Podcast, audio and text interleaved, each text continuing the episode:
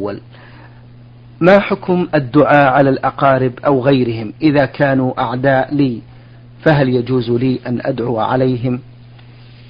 الحمد لله رب العالمين وصلى الله وسلم على نبينا محمد وعلى آله وأصحابه ومن تبعهم بإحسان إلى يوم الدين. دعاء الإنسان على غيره إن كان لمظلمة ظلمها إياه فلا بأس. لقول الله تبارك وتعالى لا يحب الله الجهر بالسوء من القول إلا من ظلم. ولقول النبي صلى الله عليه وسلم لمعاذ بن جبل حين بعثه إلى اليمن اتق دعوة المظلوم فإنه ليس بينها وبين الله حجاب. وأما العداوة فليست مبيحة للدعاء على العدو بل الواجب على الإنسان إذا كان بينه وبين أخيه عداوة أن يسعى في إزالتها بقدر الإمكان ولا سيما إذا كان من الأقارب. وعليه أن يسأل الله تعالى أن يؤلف بين قلبه وقلب من عداه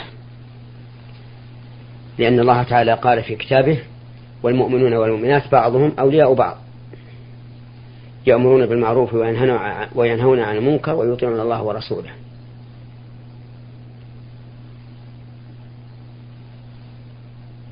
ولا يجوز للإنسان أن يسترسل مع الشيطان في بقاء العداوة بينه وبين أخيه المسلم لا سيما إذا كان من القرابة.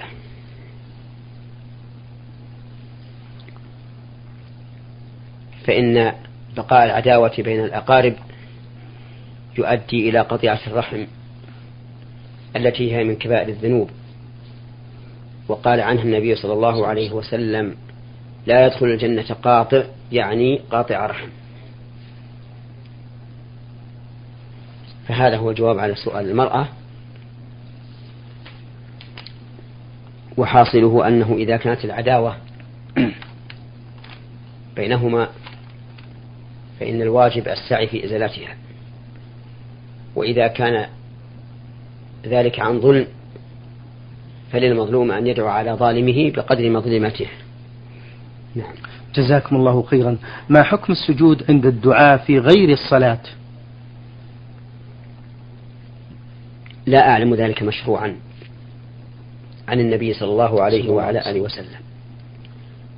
وليس من هيئة الدعاء المستحبة أن يسجد الإنسان عند الدعاء لأن السجود عبادة معينة خاصة لا بد أن يكون لها سبب شرعي دلت عليه السنة. لكن من آداب الدعاء أن يرفع الإنسان يديه إلى الله عز وجل فإن الله تعالى حي كريم يستحي من عبده إذا رفع إليه يديه أن يردهما صفرا. وقد أشار النبي صلى الله عليه وعلى آله وسلم إذا أن رفع اليدين من أسباب إجابة الدعاء في قوله حين ذكر الرجل يطيل السفر أشعث أغبر يمد يديه إلى السماء يا رب يا رب. ومطعمه حرام وملبسه حرام وغذي بالحرام قال فأنا يستجاب لذلك. وهذا يدل على أن رفع اليدين عند الدعاء من أسباب الإجابة. نعم. جزاكم الله خيرا.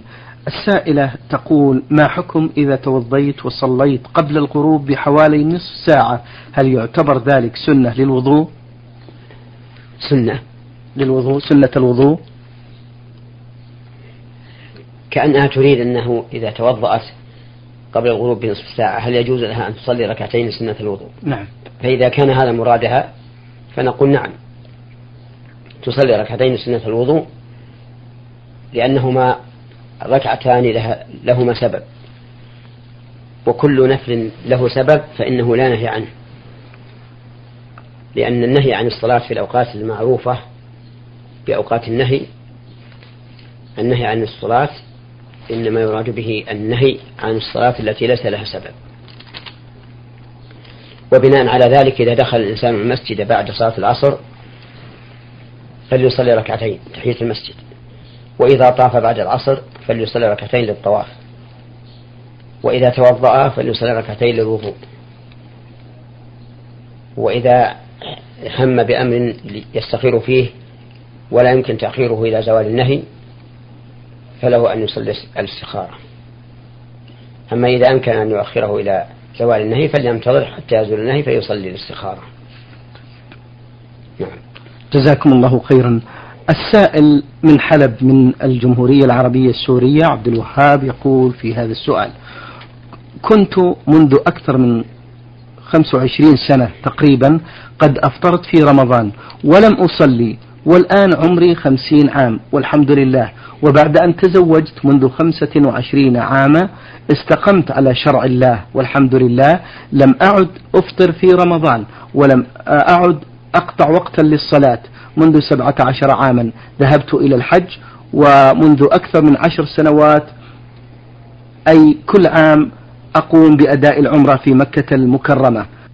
أرجو أن تخبروني ماذا أعمل بالأيام التي أفطرتها علما بأنني لا أعرف كم عددها. والصلاة أيضا حوالي 12 عام. لم أصلي. جزاكم الله خيرا. إذا كان تركك الصيام والصلاة تركا مطلقا بمعنى أنك لا تشرع في الصوم ولا تشرع في الصلاة فهنا نقول تب إلى الله عز وجل مما صنعت وأصلح الأمل وزد من الخيرات. لعل الله أن يغفر لك. ولا يحتاج إلى قضاء ما فاتك لأنك لو قضيتها لم لم تستفد منها. إذ أن قضاءها بعد خروج وقتها. بغير عذر شرعي لا ينفع. لقول النبي صلى الله عليه وعلى آله وسلم من عمل عمل ليس عليه أمرنا فهو رد. وإنما يشرع القضاء حين يكون العذر كما قال النبي صلى الله عليه وسلم من نام عن صلاة أو نسيها فليصلها إذا ذكرها. أما إذا كنت قد شرعت في الصوم أو في الصلاة ثم قطعت ولم تقضي فهنا يجب عليك القضاء. أي قضاء ما فات. لأنك لما شرعت فيه كأن كأنما نذرته على نفسك. فيجب عليك قضاؤه. وإذا شككت وجهلت ماذا عليك فتحر الصواب وابني على ما يغلب على ظنك. نعم. جزاكم الله خيرا. سائل للبرنامج يقول أصبت بمرض وقلت إن شفاني ربي من هذا المرض صليت ركعتين عند الكعبة والحمد لله شفيت ولم أتمكن من السفر لعوائق. فما الحكم؟ وهل هذا من النذر؟ نعم هذا من النذر. لأن النذر أن يلتزم الإنسان لربه طاعة. وصيغته ليست صيغة معينة. لا ينعقد بدونها بل كل ما دل على الالتزام فهو نذر. وعلى هذا الناذر الذي من الله عليه بالشفاء أن يفي لله تعالى بما عاهد الله عليه. فيذهب إلى مكة ويصلي ركعتين عند الكعبة. لقول النبي صلى الله عليه وسلم من نذر أن يطيع الله فليطعه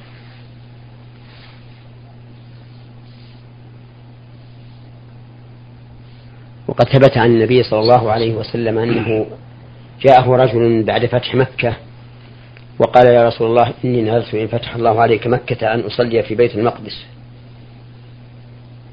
فقال صلها هنا. فأعاد عليه فقال صلها هنا. ثم أعاد عليه فقال شأنك. إذا فدل هذا على أن تعيين الصلاة في مكان فاضل آه، لحدوث شفاء أو غنى أو ما أشبه ذلك لا بد من تحقيقه والوفاء به. ومن لم يفي بالنذر الواجب فإنه حري بأن يعقبه الله نفاقا في قلبه والعياذ بالله. كما قال تعالى ومنهم من عاهد الله لئن آتانا من فضله لنصدقن ولنكونن من الصالحين. فلما آتاهم من فضله بخلوا به وتولوا وهم معرضون. فأعقبهم نفاقا في قلوبهم إلى يوم يلقونه بما أخلف الله ما وعدوه وبما كانوا يكذبون. ولهذا جاءت السنة بالنهي عن النذر. فقد قال النبي عليه فقد نهى النبي صلى الله عليه وسلم عن النذر وقال إنه لا يأتي بخير وإنما يستخرج به من البخيل. وبناء على هذا الحديث أحذر إخواني من النذر. سواء كان لشفاء من مرض أو لحصول ولد أو حصول زوجة أو نجاح في علم أو غير ذلك. لأن الإنسان قد ين... قد لا يفي بما نذر مع تحقق مراده. فيعاقب بهذه العقوبة العظيمة الشنيعة فأعقبهم نفاقا في قلوبهم إلى يوم يلقونه بما أخلف الله ما وعدوه وبما كانوا يكتبون وما أراده الله تعالى فسوف يقع سواء نذرت أم لم أم لم تنذر. فإذا كان الله قد أراد الشفاء لهذا المريض فإنه سيشفى سواء نذر أم لم ينذر. وإذا أراد الله أمرا لشخص فإنه سيحصل سواء نذر أم لم ينذر. نعم. بارك الله فيكم. هذا السائل يقول في بعض المرات أقوم بأخذ بعض المال من ثوب أبي دون علمه مع العلم بأنني لو أخبرته لم يقل شيئا فهل علي إثم في ذلك؟ وماذا عن المال الذي سبق وأن أخذته بدون علمه؟ لا يحل للإنسان أن يأخذ من مال أبيه بغير علمه إلا إذا كان فقيرا. وكان أبوه يمتنع من النفقة الواجبة عليه فله أن يأخذ منه بدون علمه والذي يظهر لي من هذا السؤال أن هذا الولد ليس بحاجة. وعليه فلا يحل له أن يأخذ من مال أبيه شيئا. ويجب عليه أن يستحل والده أي أن يطلب منه أن يحلله. وإذا كان يعلم من أبيه أنه رجل طيب وأنه لو أخبره بذلك لم يكره فليخبره إذ لا ضرر إذ لا ضرر عليه في ذلك طيب. أما لو كان يخشى الضرر من أبيه لو علم أنه قد أخذ منه من قبل فهنا يمكن أن يتخلص من ذلك بأن يضع الدراهم التي أخذها في المكان الذي أخذها منه. يضعها في جيب أبيه في حقيبة دراهمه وما أشبه ذلك. نعم. جزاكم الله خيرا. السائلة أم عبد الله من المدينة النبوية تقول في سؤالها الأول أنا شابة تذكر بأنها شابة تزوجت منذ عشر سنوات ولم ترزق بأبناء تقول بأن زوجها والحمد لله يعاملها معاملة حسنة ولكنه يريد الزواج بأخرى وأنا لست موافقة وسؤالي هل آثم على منعه من الزواج بأخرى؟ وهل أكون آثمة إذا طلبت الانفصال عن زوجي إذا تزوج بأخرى؟ وجهوني في ضوء سؤالي. نعم. للزوج أن يتزوج من النساء ما شاء. كما قال تعالى فانكحوا ما طاب لكم من النساء مثنى وثلاثة ورباع. فله أن يتزوج إلى أربع. ولا يحق ولا يحل للمرأة أن تمنعه من التزوج بأخرى. لأن الحق في التعدد للزوج وليس للزوجة. إلا إذا كانت قد شرطت على زوجها حين عقد النكاح ألا يتزوج عليها فقد قال النبي صلى الله عليه وسلم إن أحق الشروط أن توفوا به ما استحللتم به الفروج. وأما بدون شرط فإنه لا يحل لها أن تمنع زوجها. ولا يجب عليه هو أن يمتنع إذا طلبت منه أن لا يتزوج. بل له أن يتزوج رضيت أم كرهت. وإذا تزوج فليس من حقها أن تطلب طلاق الأخرى ولا يحل لها أن تطلب طلاق, طلاق الأخرى أيضا. ولا يلزمه هو أن يطلقها إذا طلبت. لأنه جاء عن النبي صلى الله عليه وسلم أن من سأل زوجها الطلاق من غير ما بأس فحرام عليها رائحة الجنة. نعم. في فقرتها الثانية تقول هل يعاقب الرجل إذا لم يعدل بين زوجاته؟ نعم إذا لم يعدل الرجل بين زوجاته فيما يجب فيه العدل فإنه يأثم بلا شك. بل عدم عدله من كبائر الذنوب. لقول النبي صلى الله عليه وسلم من كانت له امرأتان فمال إلى إحداهما جاء يوم القيامة وشقه مائل أما ما لا يمكن فيه العدل كالمحبة فإن الله لا يكلف نفسا لا وسعها. فلو كان الرجل يحب إحدى زوجيته أكثر من الأخرى فليس عليه في ذلك شيء. لأن ذلك مما لا يمكن الإنسان مع مما لا يمكن الإنسان معالجته. إذ أن المحبة والبغضاء بيد الله سبحانه وتعالى ليس للإنسان فيها سلطة. نعم للإنسان أن يفعل الأسباب التي توجب المحبة أو, أو توجب الكراهة. وهذا أمر ممكن وبيده.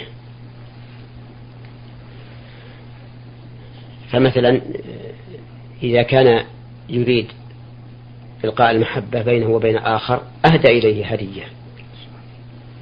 لأن الهدية تذهب السخيمة وتوجب المودة.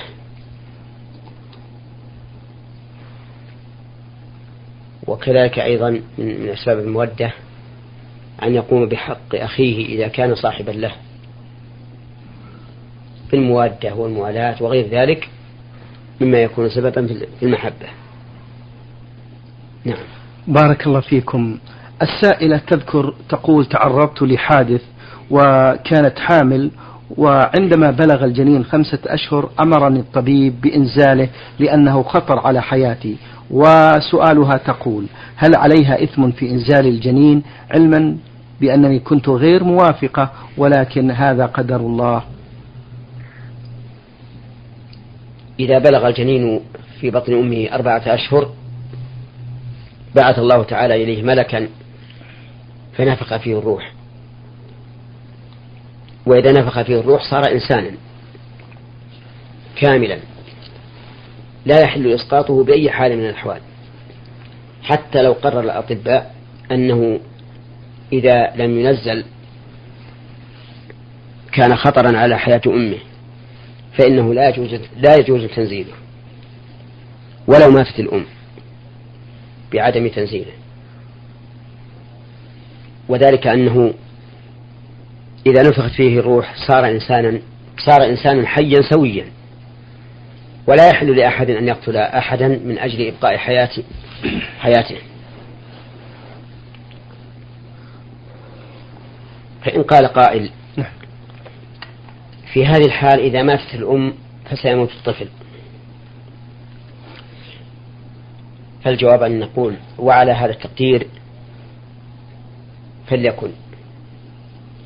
لأن موت الأم حينئذ ليس بفعلنا بل هو بفعل الله عز وجل.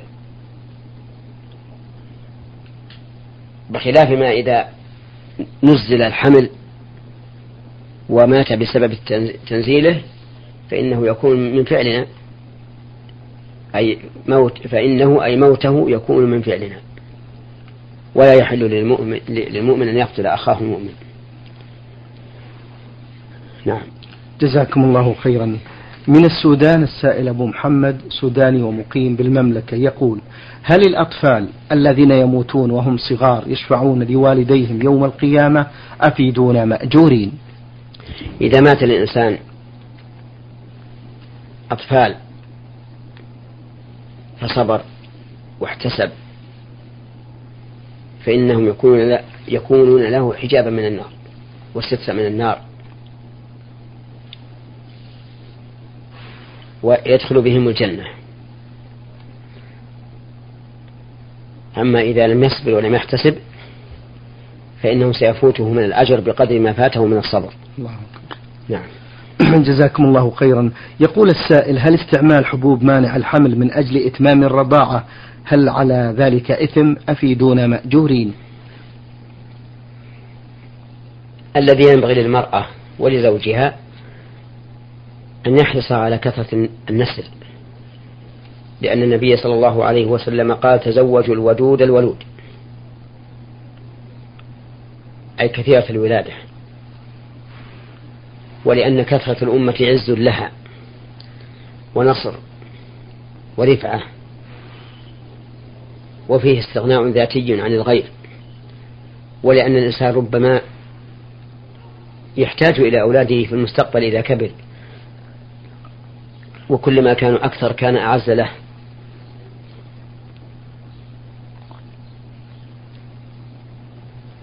يقول الشاعر ولست بالأكثر منهم حصى وإنما العزة للكافر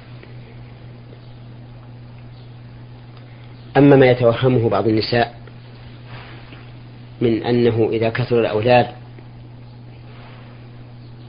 كثر التعب وشقت التربية وضاق الرزق فهذا وهم لا حقيقة له.